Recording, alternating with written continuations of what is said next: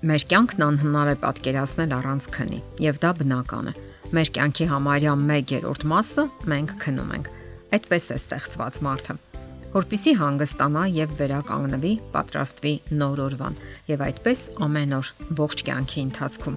Այսօր հատկապես շատ կարեւոր է քնի դերը, որովհետեւ սոցիալական եւ հոգեբանական մեր օրյա կյանքը իսկապես լուրջ հանգիստ է պահանջում եւ այնուամենայնիվ մարդիկ փորձում են շատ բաներ անել հենց քնի հաշվին։ Նրանք կրճատում են իրենց քնի առանց այնել խղճուկ չափաբաժինը եւ իհարկե կանգնում են հիմնախնդիրների առաջ։ Նշանավոր գրող Ջեք Լոնդոնը Մարտին Իդեն իր նշանավոր ստեղծագործության մեջ նկարագրում է, թե ինչպես հերոսը փորձելով հաջողության հասնել գրական ասպարեզում, ինչպես նաև գումար վաստակել, հսկայական ժամանակ է վատնում թե անընդհատ սովորելու եւ թե գրելու վրա։ Եվ այդ ամենն անում է իր քնի ժամանակի հաշվին։ Աստիճանաբար կրճատելով քնի տևողությունը,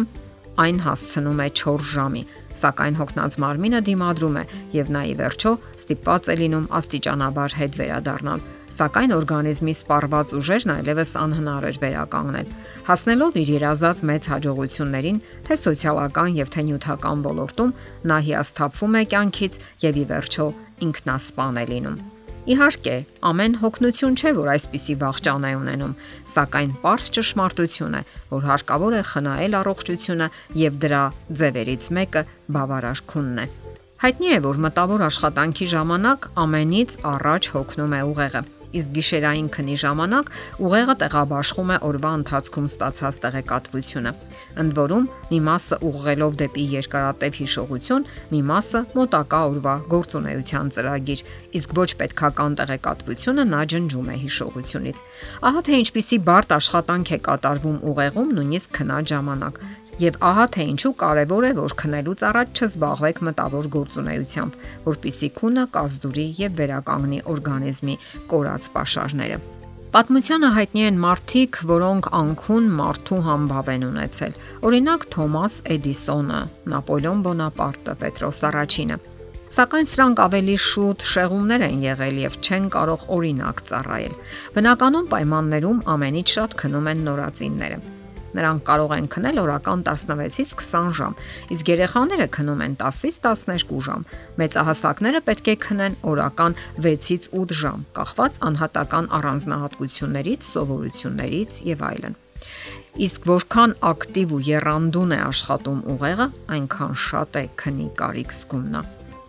Փոքրիկ երեխաների մոտ այդ ակտիվությունը երկու անգամ մեծ է։ Այդ պատճառով էլ նրանք ավելի շատ են քնի կարիք զգում։ Փորձերի արդյունքում նաև ողջվել է, որ մահացության տոկոսն ավելի ցածր է նրանց մոտ, ովքեր քնում են օրական 7 ժամից ոչ պակաս։ Այստեղ կարևոր է նաև հետևել սեփական ինքնազգացողությանը։ Եթե մարդն իրեն լավ է զգում 7 ժամյա քնից հետո, ապա կարիք չկա պարկած մնալու, ասենք 9 ժամ։ Լավ քնին նպաստում են բավականաչափ գործոններ, որոնցից են ննջասենյակը, հոգեկան վիճակը, սովածության կամ կշտության զգացումը եւ այլն։ Օրինակ, ննջասենյակը պետք է լինի հարմարավետ, հաճելի։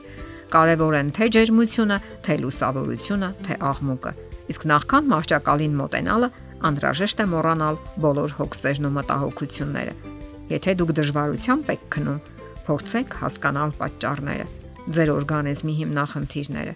Պատճառները հաճախ շատ པարզ են լինում։ Այնպես որ կարիք չկա ամեն հասարակ առիթով դիմելու քնաբերի օգնությանը։ Դա կարող է դառնալ ված սովորություն եւ լուրջ հիմնախնդիրների պատճառ։ Շատ մարդկանց համար օրինակ անկողինը մասնագիտական աշխատասենյակ է ծառայում։ Այն լի է մասնագիտական գրքերով, ամսագրերով, փաստաթղթերով, գեղարվեստական գրքերով։ Պետք է հստակ պատկերացնենք, որ անկողինը մեր երկրորդ աշխատասենյակը չէ եւ ոչ էլ ընթերցած սրահ։ Մահճակալը միայն հանգստանալու եւ սիրո համար է։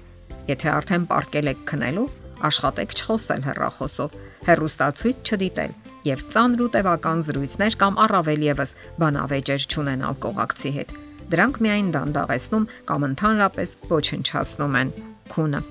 Առավոտյան էլ դուք արթնանում եք ծանրացած կամ ցավող գլխով։ Հաստատ դուք դա չեք ցանկանում։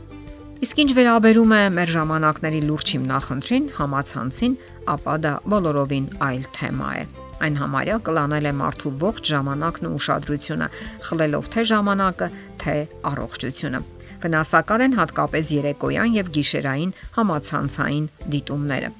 Համացանցը մի հսկայական ինֆորմացիոն դաշտ է, որը պարզապես իր մեջ է ապարուրում մարդուն կտրելով իրականությունից եւ կյանքից եւ այդ հսկայածավալ տեղեկատվությունը ծանրացնում է մարդու հիշողությունը, նյարդային մեծ ծանրաբեռնվածության ենթարկում։ Եվ նման գրգռված ուղեղով այնքան էլ հեշտ չի լինի քնելը։ Իսկ քնելու դեպքում էլ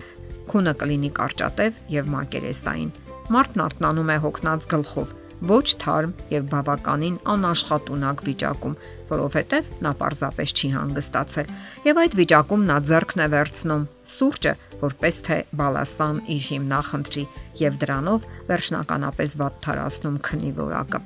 Սուրճն ու կոֆեին պարունակող մյուս թմրանյութերն իրենց հերթին ազդում են քնի որակի վրա։ Դրանք կարող են լինել մուգ թեյը, կոկակոլան, կակաոն, Սուրճի տարբեր տեսակներ եւ հատկապես երեկոյան ժամերին։ Եկեք մեզ համար օգտակար կանոն դարձնենք ֆրանսիացի բժիշկների խորհուրդը։ Նրանք խորհուրդ են տալիս միլիոնավոր դրամներ հակադեպրեսանտների վրա ծախսելուց առաջ եւ դրա փոխարեն ծիսակարգի վերածել քնելու գործընթացը։ Իսկ միթե դա իսկապես օգտակար խորհուրդ չէ։ Եթերում առողջ ապրելակերպ հաղորդաշարն է։ Ձեզ հետ է Գեղեցիկ Մարտիրոսյանը։ Հարցերի եւ առաջարկությունների համար զանգահարել 033 87 87 87 հեռախոսահամարով։